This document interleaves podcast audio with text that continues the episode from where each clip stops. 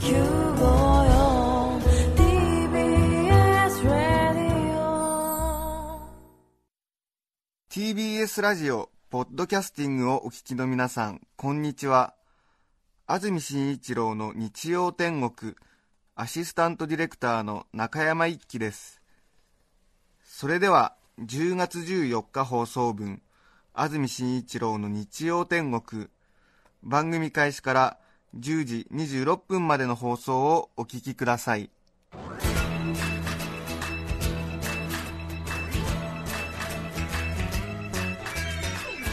安住紳一郎の日曜天国。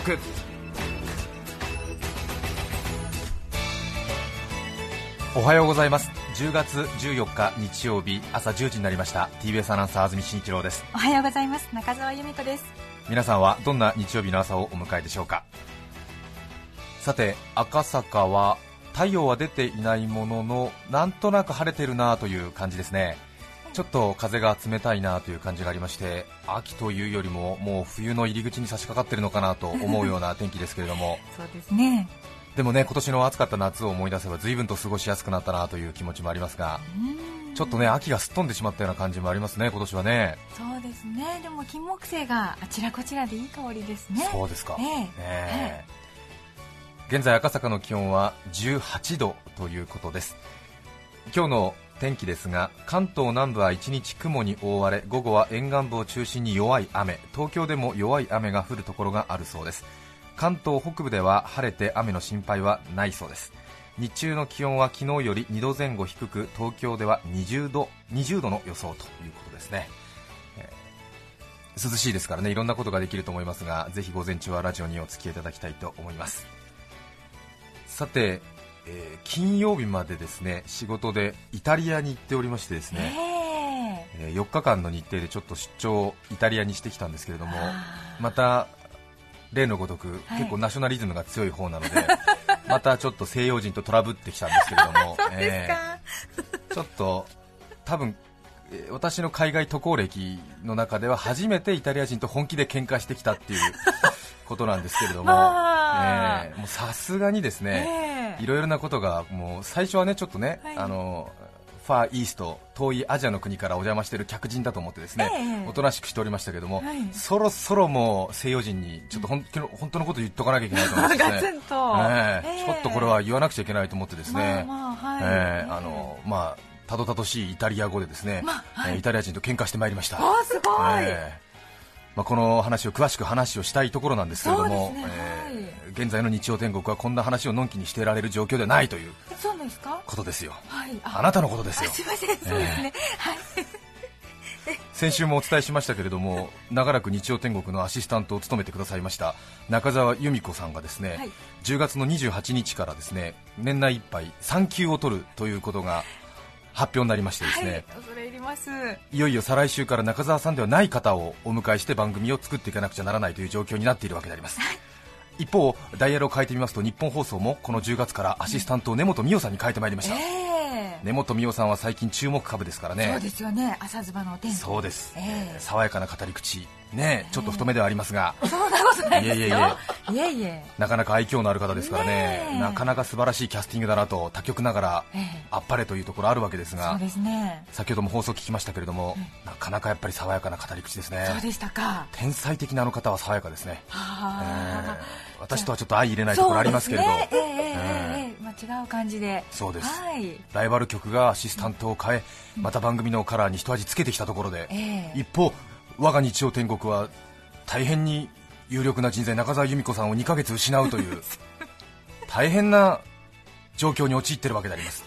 い。いや全然あのそれは中澤さんに言ってるんじゃなくてあのえ番組のことを言ってるだけなんですけれどもそこで先週もお伝えしましたけれども、はい。日曜天国では新しいアシスタントを探しています TBS のアナウンサーを使えばいいじゃないかという声もあると思うんですけれども TBS の女性アナウンサー陣もなんと産休寿退社が相次ぎまして現在、えー現有勢力の7枚落ちという状況で TBS アナウンス部を回しているということなんですね。ですね。ということで、えー何人たりとも貸し出せんみたいな、えー社内事情もございまして、はい。うーんじゃあどうしたものかと。いうところで先週お伝えしましたが、えーぜひラジオを聴きの皆さんからの知恵を拝借したいとはい。いうことで、もしお近くにアシスタントにぴったりの人材は人材がいらっしゃいましたらご一報いただきたいとそうです。先週お伝えしたところですね。なんとありがたいことに本当に感謝の一言なんですけれども100通余りのですね次戦他戦のえー推薦状をいただきまして私も昨日丁寧に目を通してまいりました。はい。本当にありがとうございます。皆様のお力本当に困った時にこそというねお力の本当に発揮のしどころ本当に感謝感謝の一言なんですけれども、はいたくさんいただきまして多選組ではですね、はい。ナックファイブの山口沙和さんがいいんじゃないかあるいは気象予報士の箕岡陽子さん TBS の長峰由紀アナウンサーそれから FM で活躍しています秀島文香さん、あるいは日本放送大内恵理子さん大月理子さん文化放送玉川美沙さん交通情報からいやいや穴見京子さんだろう。えいやいやスタンバイでやってるから日曜日は暇だろうということで遠藤康子さんはどうかとかですね、えー思いっきりテレビで仕事がなくなりましたね。高橋佳代子さんはどうですかとかですね、えーこちらも番組なくなったじゃないかということで小俣雅子さんとかですね、えービッグネームえが、ービッグネームがずらりと並んでましてですね、ええ。この方たちをアシスタントに迎えてはいかがですかという多選のたくさんのメールをいただいたんですけれどもこれはなかなか私たち番組を作っている人間としてもですねなかなかそこまでアイデアがちょっと及ばなかったなという反省も込めとても新鮮な気持ちで伺ったわけなんですけれどもね、えー。でもこの並びを見ていると安住中澤でよかったんだろうかというえ そういう気にもなってくるという。ちょっとね意図するところでえー皆さんの意図してる望んでる番組じゃねえな俺たちはみたいな。あれ？みたいな。うーんみたいな。ですよね、はい。ちょっと高橋佳代子さん遠藤康子さん穴見京子さん小俣さん、えー小口恵理子さん長峰由紀さん秀島文香さんって考えますとですね到底この人たちが出すような雰囲気を私たちは出してないんじゃないかというですねものすごい反省の材料にもさせていただきました。ありがとうございます。さらにはですねもっと辛辣ですね、アシスタントを募集しているということですが、じゃあ思い切って安住あなた自身がアシスタントに回ってもっと明るい人をメインパーソナリティに迎えたらどうかというですね そういうメールもいただいたんですよ、まあ、えー。まあ私も社会人ですから真摯に受け止めましたけれども、ええ心の中ではこの人を6時間ぐらいちょっと監禁してみましたけれどもね。プリプリじゃ済まずにうん。監禁まで。えはい、はい。冗談じゃないよっていうね、はい。気にはなったわけなんですけれども、さあそんな多選の皆さんからのご意見とはまた一方で、えー次戦組もたくさんいらっしゃいましてですね、えーはい。次戦組があるんですけれども、まあ、一つさらにもう一つ付け加えておくとですね、はい。多選を装う次戦のメールも何通かありました、ええ。うん、これはなかなかやるなと思いましたよ。そうですね。心当たりの方いらっしゃいますか、ええ。さらにもっと手の込んだ方はですね次戦で自ら送った上にですねその後に第三者を装い多選に回っているというですね。なんでわかるんですか？ちょっとねメールアドレスが似ていた。似ていた？うん。これは自分で次戦で送った後に第三者を装って、えー多選に回ってるなっていう、感じがありました でもこれは決して悪意じゃない。そうですよね。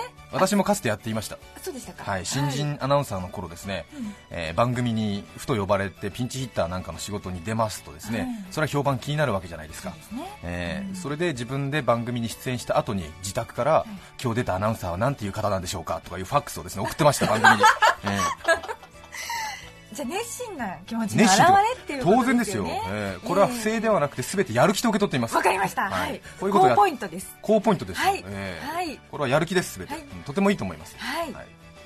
それから、えー、次戦組ですね。私やりたいんですという方からもたくさんねお便りいただきましてありがとうございます。はい。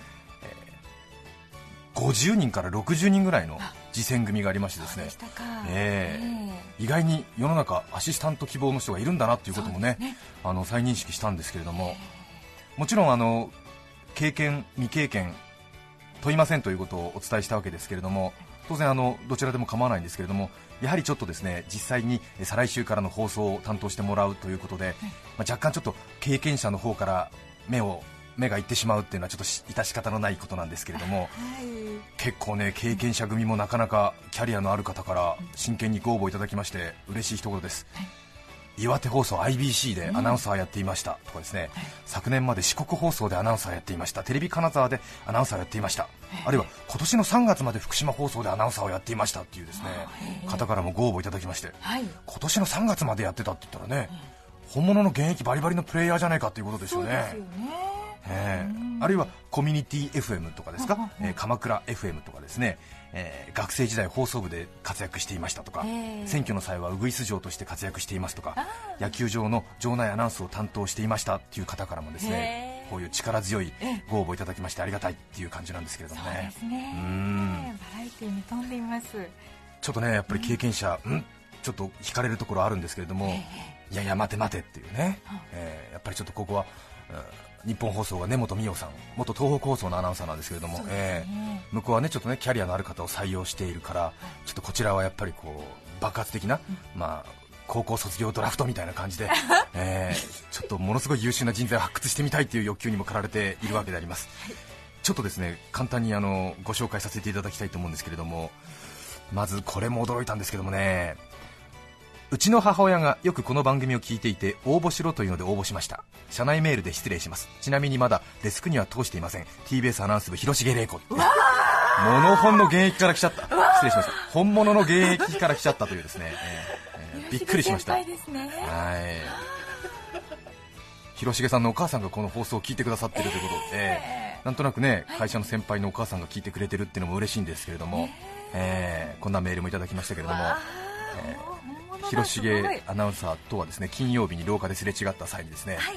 残念ながら落選ですとお伝えしてきました、そうなんですかもったいない。正直なところ、まあ、お母さんが聞いてるんであんまりね言えませんけれども、広重さんとはちょっと相性が悪いです、私。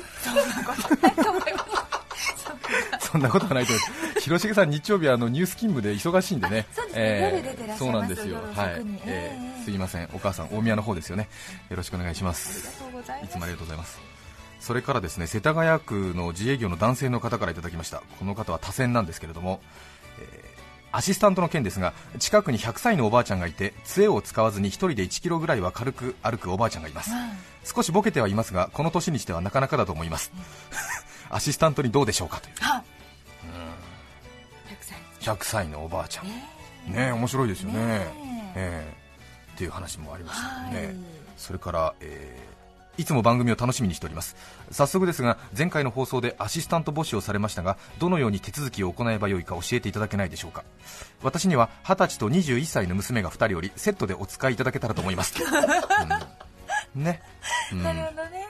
お嬢様お二人を。20歳と21歳の娘さん2人セットでお使いいただけたらというね、まあまあまあええ。ねちょっとなんかこう男としてはぐっと惹かれてしまうものがありますよね。ですよね。20歳と21歳の娘さん2人ね。しかもお母様のお墨付きで、えセットでお使いくださいって。それをお使いこの方、えーふみちゃん大変ラジオでアルバイトの募集をしているよ母が興奮した面持ちで飛び込んできました。2ヶ月だけやってみてよ。母が大好きな明るい笑い声にあふれた安心できる番組を作りたいです。というね江東区からいただきましたが。え日曜日は空いておりますが12月9日の日曜日だけは宮崎のマラソン大会に出場予定です。走りながらリポートする覚悟ですという、えー残念ながらこの方はすごいですよね。具体的にちょっと日曜日の予定が一つ埋まっちゃってるという。うん。福岡県に住む27歳会社員藤本さんありがとうございます。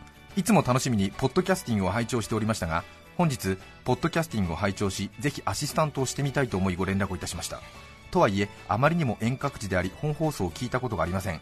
またアナウンスなどの経験も全くありませんがやる気と明るさと滑舌だけは自信があります。短い期間でもあらゆる努力をしてぜひこのラジオの世界と安住さんのアナウンスの技術に生で触れ仕事をしてみたいと思っております、ねえ。安住さんのアナウンスの技術に生で触れてみたいと思います。あ。この方にしようかなと思ってます。そうですね。グッときますね。グッときますね私も人の子褒められるとちょっと心が揺らいでしまいますね、えー、安住さんのアナウンスの技術に生で触れてみたいと思います。何度でも読みたいですえね、ちょっと赤い線でね棒を引いて二重丸してるんですけど。あ本当だ。えーちょっと今この方にしようかなというふうに考えておりますが、えー完全に勘違いされた方も多いんですよね。実は私の嫁の妹ですとにかく綺麗で身長は150センチ弱体重45キロとちょっと小柄ですがパイパイがとてもでかいのです。推薦しますという。これもぐっと惹かれてるんですよね。うん。アシスタントにパイパイは関係ないだろうとは思いつつもですね。やっぱりないよりはあった方がいいのかなと、え。ーうん。そうですよね。はい。えね。ーそうですか。うん。どうなのかなと思うんですけどね、えーこれはちょっと中村久人さんにちょっと推薦したいなっていう感じもあるんですけれどもそうなんですね。杉並区の女性からもえーご応募いただきました。ありがとうございます。この方もすごいですね。え私は過去に衛星放送のアダルト系番組の番組宣伝とタイトルコール。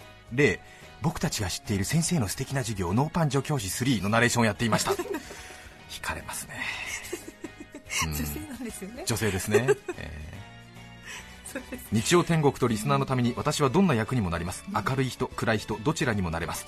キャラ作りのご要望にも自分を殺してお答えします。皆さんがやりやすいようにやってください。私は決して若くはありませんが余生を日曜天国に捧げても構いません。人に喜んでもらえる仕事がしたいのです。といううん。ね色っぽい声。色っぽい声でね。もね駆使して、うん。はい。ですね。きっと人に喜んでもらいたいというねきっとすごい職業意識の高い方なんでしょうね。ですね、でも過去の仕事がアダルト系番組の色っぽい番組宣伝を担当してなるほど。はい。それからこれもググッと惹かれましたね。あ皆さんもしかして飽きてますか？大丈夫ですよ。特に中澤さん。大丈夫です大丈夫自分の後釜選びにもううんざりみたいな感じですか？そんな風に見えますか？そんなことないです。とても興味津々はい。お願いします。34歳の静岡県の方。はい私は水族館で動物ショーの司会を担当しておりますので人前で喋ることはとても好きです。はい。本格的にアナウンスの勉強をしたことはありませんが今までの数々の職歴から話の引き出しは多いと思います、伊豆在住ですが新幹線の駅からそんなに離れていないので通勤には全く問題ありません。は現在水族館の飼育係ですが必ず日曜日に休みが取れるようにします。まあ。ちょっと爽やかな語り口で。うん。えイルカアシカショーを担当してるですもの、ね。はい。えー皆さんこんにちは。こんこにちは。では今から交通情報です。そんなことないですよ。イルカアシカショーを担当している水族館のお姉さはい。んいいんじゃないでしょうかね。ねえ。え。はい。ちょっと私もアシカ並みに調教されるんじゃないかというはい。はい。すいません。くだらない話で。まだまだ続きます、はいこの方は交通費のことを心配されている方ですね。そうですか、えーはい。一般人にもチャンスがあるのでしたら私もぜひ応募させていただきたいです。交通費は私新橋までの定期券を持っていますので それを使えば赤坂までは160円です。自己負担でも大丈夫です。この方は交通費を売りにしているという。楽しいですね、結構ね身近なアルバイトの採用なんかでは結構ねこういうことで決まったりしますからね。ね。えー大事だと思いますね、はい。えーこれはちょっと盲点でしたね。男性からいただきましてありがとうございます応募させていただきます。私は36歳で独身そして男です。メラメラ燃え上がる炎のようなやる気はありませんがじんわりといつ燃え尽きるともしれない炭火のようなやる気なら持っています。私は男ですが安住色に染まる覚悟も十分ありもちろん日曜日午前中という時間帯ということも心得ています。レッツトライミーよろしくお願いします。うん。まあ安住色に。安住色に染まる覚悟があるってですね年上の男性ですからねこの方。36歳ですからね、えー確かに私男性でも女性でも構いませんというようなことを言ったのかもしれませんが、はい。今ここではっきりしたことが一つあります、男性は嫌です。はい。すみません。千葉にお住まいの OL の方からいただきました、はい。子供の頃から TBS ラジオを聞きアナウンサーになることが夢でした。どうしたらなれるのかわからないまま OL になりその後専業主婦を経て現在派遣社員です、年齢を考え私が応募しては失礼と躊躇していましたが夢を諦めきれずメールでは失礼ですが応募いたします職業柄人の話を聞くことは得意です。よろしくお願いします。現役のアナウンサーに聞かせてあげたいね。そうですね。ね本当ですよね。その主張が素敵ですね。うん。はい。本当ですよ。はい。偶然ねあの喋る方の仕事に回った私たちではありますけれどもやはりねちょっとこういうね人からのメールをいただきますとやはりちょっと襟を正したくなるような気持ちになりますね、えーねそういう感じになります、はい。ということで、えーたくさんの方からですね、はい。ご応募いただきまして、再来週いよいよ中澤さんの公認決まるとはい。いうことなんですけれども、はい。もう少し吟味をさせていただきまして、えー来週には発表できるように頑張ってまいりたいと思います、はい。えー繰り返しになりますがもしまだお近くにですねいい人がいるよいい人が知ってるよという方がいらっしゃいましたらぜひ番組にご一報いただければ幸いです、はい。えーアルバイト情報誌に掲載しようかなとも思ったんですけれどもこれだけご応募いただきましたので掲載することはなく、えー採用を進めてまいりたいというふうに考えております。はい繰り返しになりますが、えー日曜天国のアシスタント募集の募集要項を改めてもう一度繰り返していきたいと思います。真剣ですよ。えーとですね日曜天国午前10時から、えーお昼の12時までの2時間の生放送なんですが大体、えー勤務時間は朝の8時から午後2時の6時間ぐらいだと考えていただきたいと思います。えー交通費はもちろん支給しますし遠隔地でも全く構いません。さらに、えーお給料日給の方なんですけれども、えー中澤さんのギャラが意外に高いことが判明いたしまして、えー結構破格の、えーお給料を用意できることになりそうです。そうですか。そんなに傷ついてるのかな？あそうですか、ごめんなさいね。破格でしたか？いやそんなことないです。いつもこれぐらいの軽口を叩くと結構返してくれるはずなんですけど。ちょっちと今考えちゃいました。どうだ本気で傷ついてるんだね。申し訳ない。ね。普通のアルバイト以上のお給料は用意させていただくことが可能です。軽食飲み物付きです。そうです。経験は問いません、はい。皆さんの、えープロフィールをぜひ書いてお寄せいただきたいと思います。えーそれから、えー担当のあ日付ですけれども中澤さんが10月28日から、えー12月30日まで産休ということですから、えー10月28日からスタートで、えー12月30日までの日曜日、えー計10回の放送を担当していただきたいと思います、えー日本語を明瞭に話せることが条件です。えースポンサー名などを間違えずに読み切れるぐらいの、えー日本語を話せる方を募集しております、さらに、えー放送に適さない言葉を発しないことも条件です。ですねこれ意外に難しいというかですね、えー結構あの人話面白いねっていう人でも意外に過激な人がいたりしてですね。え ー放送に適する程度の毒舌が必要ということでございますね。ちょっとねはい守って。そうですよね、はい。えー急にねいきなりねポッポッポーン竹島を返せとか言われても安住さんがどっちかっていうとそういう感じですそうのでね。ですよね、えーはい。そうですよね、えー ということですよね、それからですねあの中澤さんよりうまくないこと、ねこれがまた条件ですね、気を使わないでい。えいえ、いえ。いええ。とんでもないです。ー中澤さんよりうまくないことというね、えー中澤さんが戻りやすいような雰囲気作りというね、えーはい、えー覚えていただきたいと思います。お願いしたいと思います、えー空気が読める、時間が読める、日本語が読める、えーこういう方を募集したいと思います。本当に申し訳ございません、うちわの話で本当に20分も時間を使ってしまいました。えー再来週から、えー担当していただきたいと思います。えーいい番組作りを心がけてまいりたいと思います。どうぞ皆様のご協力をよろしくお願いいたします。願いいたしますそれでは長くなりました。今日のメッセージテーマはこちらです。ドキドキしたこと。皆さんがドキドキしたことをぜひ教えてください。世田谷区の共済家さん45歳男性の方からいただきました。ありがとうございます。更年期を迎えた妻、その日によって体調と機嫌が違うようです。毎朝起きるたびに妻の機嫌と顔色にドキドキしています。更年期って大変らしいですね。いですね。本当にあの笑い事じゃないぐらい大変、男性もね更年期障害ありますからね、ねぜひ大事にしていただきたいと思いますね。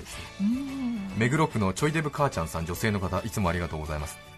さっき買い物に行ってものすごくドキドキしました買い物に行ったというのに自転車のカゴに財布の入ったバッグを入れたまま店内に入りしばらく気づきませんでした。急いで自転車に戻ったらちゃんとありました。あードキドキした。なんだか最近スリリングな日が続いて疲れますという。うーん。こういうのありますよね。ありますね。えあ終わってって戻って、ええ。ああよかった。っていうですよね。はい。ー特にね忙しくしてらっしゃる方なんかねちょっとねうっかりミスが多いですからね、えー私も1ヶ月ぐらい前ですかね家にあのペットボトルの飲み切るとペットボトルが出る空きのペットボトルが出るじゃないですか、それを入れてるこうなんていうんですかゴミ箱っていうかこういうなんか丸いプラスチック製のあのちょっと大きな入れ物っていうかがあるんですけれどもゴゴミ箱があるんですけれども、はい。そこにペットボトルをこう入れてるんですよね、はい。それでたまるとそれを近所のコンビニエンスストアとかスーパーに行って、あの回収ボックスに入れるんですよ。あ分別して。分別っていうかそこにペットボトルしか入ってないんで。ペットボトルだけのそうですね。そのペットボトルのゴミ箱を持って、はい。でそこに入れてくるんですけれど、深夜だっていうこともあってちょっとなんか恥ずかしくもなくこうやって持って行ったんですよ。それでペットボトルバーってコンビニエンスストアの前にあるその回収ボックスに入れてでその大きなゴミ箱を持ってコンビニエンスストアでお買い物するのはちょっとなんかおかしいなと思ったんで、コンビニエンスストアのそのゴミ箱の横に自分家から持ってきたゴミ箱をちょっと汚いかなと思ったんだけど置いてはい。店内でお買い物したんですよ。案の定はいお気づきかと思いますが、そのゴミ箱を忘れて家に戻って帰したんですよ、ええでさらにバカなことにそれに3日間気づかなかったんですよ。それでば最近ないなみたいなうんで。感じでその3日間ぐらいはペットボトルなんか台所のなんか流しの上かなんかに連ねておいて全く気づかなかったんですけど、はい。3日後ぐらいの通勤途中にコンビニエンスストアのゴミ箱見たらあれ見覚えあるなこのゴミ箱と思ったら自分のゴミ箱なんですよ。はい。3日間ずっとそこに置いてあっあったうん、うっすら5センチぐらい水も溜まっちゃって慌てて家に持って帰りましたよ、ええ。じゃあ多分コンビニエンスストアのお店の方もね困ったもんだなとねいいかなと思ったんでしょうけれどね、えーなんとなく誰にも持ってかれなかったゴミ箱のね哀れな感じもありつつ そんな経験あります。皆さんからのメッセージをお待ちしています そして番組では皆さんからの曲のリクエストも募集しています。メッセージにはぜひリクエスト曲も書いて送ってください。それでは今日の1曲目杉並区ママはわがままさんからのリクエスト増田聖子さんでストロベリータイムどうぞ。10月14日放送分安住紳一郎の日曜天国10時26分までをお聞きいただきました。著作権の問題がありリクエスト曲は配信することができませんので今日はこの辺で失礼します。安住紳一郎のポッドキャスト天国。今日10月14日は鉄道記念日です。1872年135年前の今日日本初の鉄道が正式に開業。新橋駅横浜駅間の29キロ片道53分の1日9往復だったそうです。今では新橋横浜間横須賀線で27分。満員電車の通勤大変ですけれども電車は電車で頑張っている。鉄道記念日954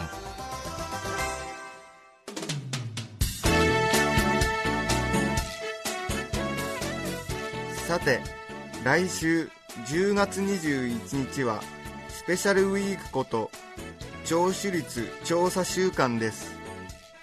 ゲストにはいつまでもデブと思うなよの著者オタキングの岡田敏夫さんをお迎えします。プレゼントは福岡博多の和牛肉まんです。ぜひ皆さんメッセージをお送りください。それでは日曜10時 TBS ラジオ954でお会いしましょう。さようなら。安住紳一郎の「ポッドキャスト天国」これはあくまで試供品皆まで語れぬポッドキャスト。ぜひ本放送を聞きなされ。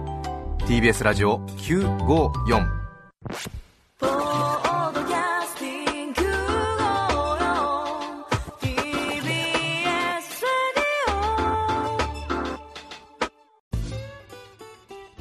毎週月曜から木曜朝8時30分からお送りしているパンサー向井のフラット。向井さん不在の木曜日を担当するヤーレンズのデイジュンの之介とどうも落合博満です。違います。奈良原正樹です。各週木曜日はヤーレンズのフラットせーの聞いてね。